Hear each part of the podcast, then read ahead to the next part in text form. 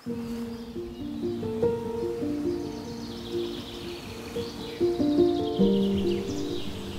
heb mijn kind echt verdriet gedaan. Hoi, leuk dat je luistert naar de podcast van de Sacred Sex Academy, waar seksuele energie wordt gezien als jouw basis, je essentie. Je bent eruit ontstaan en stroom die vrij en vrijwillig begrensd door je heen, dan kun je zijn wie je echt bent. Goed dat je luistert naar deze podcast.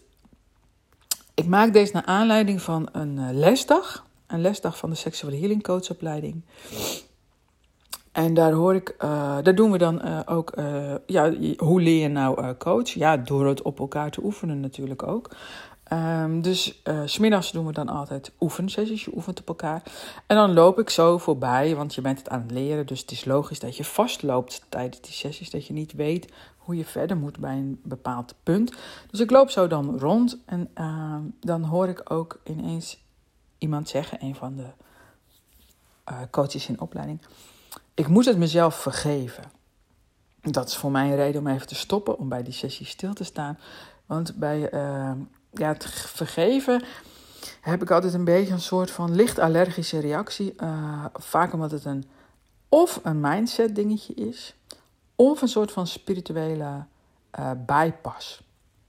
Dus als ik het maar vergeef, ik zeg gewoon vanuit mijn hoofd, zo'n mijn dingetje, ik heb het vergeven, dan is ineens alles weer liefde en alles is weer, weer goed. En uh, ja, ondertussen rolt er een traan over uh, de wangen en uh, zegt, zo hoor ik haar zeggen. Ik, heb de, ik, ik sta er dus nog naast, ik heb nog niet uh, nergens mee bemoeid, zeg maar. Hè, maar maar ik, ben, ik weet niet hoe het moet en ik ben echt heel slecht geweest. Um, hoe komt ze daar nou bij? Nou, ze komt een stuk tegen waarbij ze eigenlijk een soort van, van dader is geweest. Hè? Dus heel vaak wordt er eerst geheeld vanuit de slachtofferrol. Je voelt je slachtoffer. Je voelt je miskend, niet gezien, niet gehoord, uh, niet geliefd, al die dingen met niet. en uh, daar ga je vaak eerst vanuit helen en dan ga je ook eigenlijk altijd je eigen aandeel zien. En je eigen aandeel niet van in schuld of onschuldig, hoewel ik het daar ook vaak over heb, maar eigen aandeel in de zin van, aha, dit heb ik bij mijzelf gedaan door de omstandigheden waarin ik was.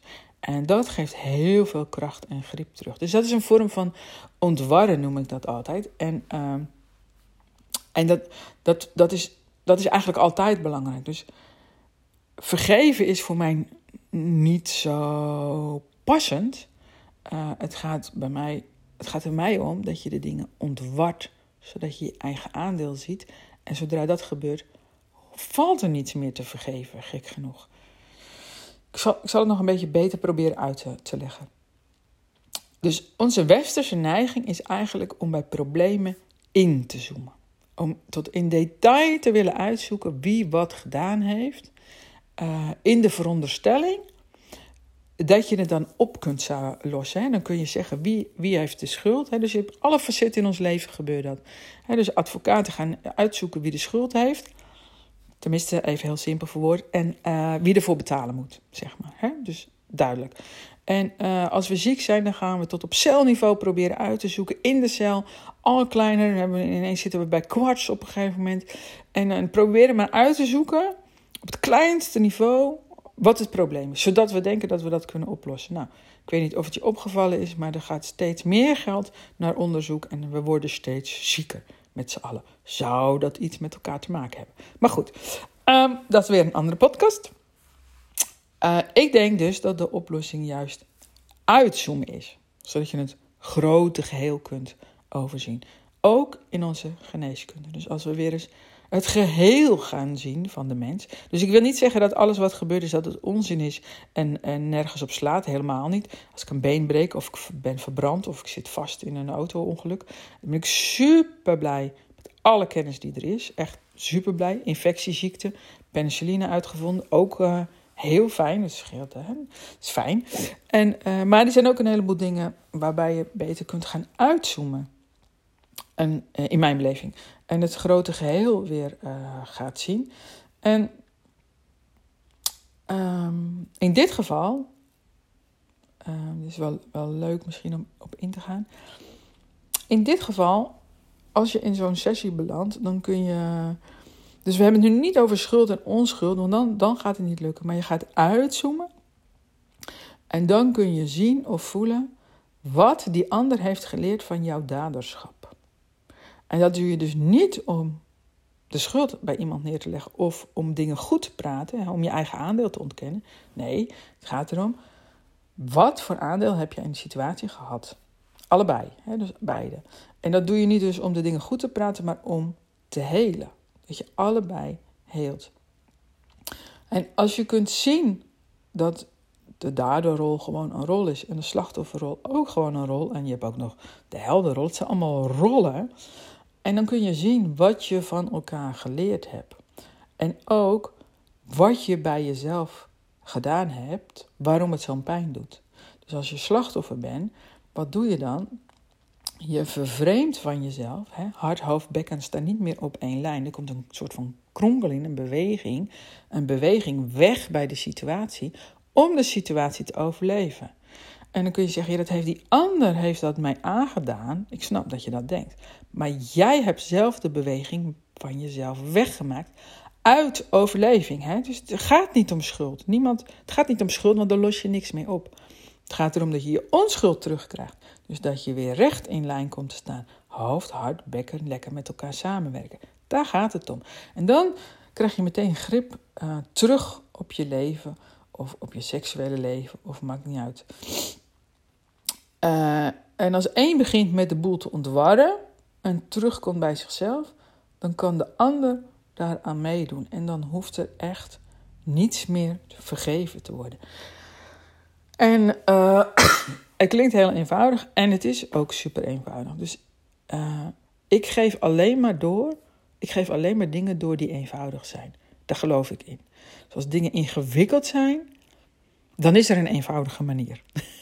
ik wil niet zeggen dat ingewikkelde dingen niet werken. Um, maar ik vergelijk het met de natuur. De natuur is complex, maar niet gecompliceerd. Dat is een heel groot verschil. Dus wij zijn ook complexe mensen, ons systeem en alles hoe dat werkt. En, en hoe hoofd, hart en bekken met elkaar samen moet werken, is complex. En we maken het gecompliceerd als enige wezens in de natuur door van onszelf te vervreemden. Uh, en dus, dus terugkomen bij jezelf is eigenlijk altijd de oplossing. En dat doe je, het allereerste begin is beter leren voelen. Daarom heb ik ook een training beter leren voelen gemaakt. Hele superleuke training. En uh, dat creëert ruimte in je lichaam, waardoor jij weer hart, hoofd en bekken op één lijn uh, kunt krijgen. Mm. Wil ik nog meer zeggen? Ik denk dat. Ja, het begon natuurlijk met: ik heb mijn kind echt verdriet gedaan. En uh, dat lijkt ook echt zo. En, en dat is ook ik weet niet, eh, nou ja, dat, misschien hoeven we daar niet over te hebben, maar wat gebeurt er? Hè? Uh, een, een ouder en kind is natuurlijk altijd een, in een onmachtssituatie. Hè? Het is een ongelijkwaardige situatie. Zo hebben we heel veel ongelijk, ongelijkwaardige situaties. En dat voelt als onmacht, dus dat zijn onmachtssituaties. En eh, ja, als jij als ouder even niet, uh, nou ja, niet aan de behoeftes van het kind kunt voldoen, laat ik het zo maar zeggen dan doet dat pijn bij het kind. En het kind, dat kan zo'n pijn doen dat het kind zich gaat vervreemden van zichzelf om het vol te houden. Um, en, en als je dat gaat zien, dan, dan valt ook weg eigenlijk hè, dader-slachtofferrol. Het is een situatie en het is een actie op een reactie. Of het is een reactie op een actie. Zo blijft dat maar doorgaan. En, um, maar waar het om gaat is dat als je eenmaal, vooral als je groter wordt, als kind is dit heel ingewikkeld, maar als je groter wordt, dat je terugkomt bij jezelf. En dat je gaat inzien, oké, er was iets gebeurd, mijn vader, mijn moeder, bla bla, toen en toen en toen en dat en dan. Ehm, en daardoor ben ik bij mezelf weggegaan. Ja, oké. En dan is de volgende stap is, ga naar jezelf terug. Kom weer in één lijn. Is dat altijd makkelijk? Nee, is niet altijd makkelijk, want je moet vaak door wat pijn heen. Uh, maar het is wel eenvoudig. Hè? Ik zorg altijd voor hele eenvoudige um, methodieken. Bij alles wat ik uitdraag. Dus uh, beter leren voelen is een hele laagdrempelige, eenvoudige uh, toegangsweg daartoe. En zeg je van ja, ik heb niet zo op online training, ik, uh, ik ontmoet je liever live. Kan ook. Kom dan naar een van de inwijdingsdagen. En dan ga je precies ervaren wat ik nu heb uitgelegd in je lichaam. Gewoon met kleren aan, zonder seksuele handelingen. En ga dan even naar www.sacredsex.nl slash inwijdingsdagen. Nou, ik hoop dat je iets gehad hebt aan deze podcast, dat je iets herkent. Uh, ik kan me heel goed voorstellen dat je zelf ook met zulke gevoelens rondloopt. Vaak noemen we dat dan schuldgevoelens, hè, van ik heb de ander iets aangedaan. Nou, dan weet je nu een beetje hoe, hoe ik denk dat het zit, laat ik het zo zeggen. En uh, heb je iets gehad aan deze podcast? Abonneer je dan alsjeblieft. Dan groeit mijn bereik organisch veel groter en hebben veel meer mensen hier profijt van. En dan hoop ik je de volgende keer weer uh, dat je weer uh, luistert. Superleuk. tot dan en bemin jezelf.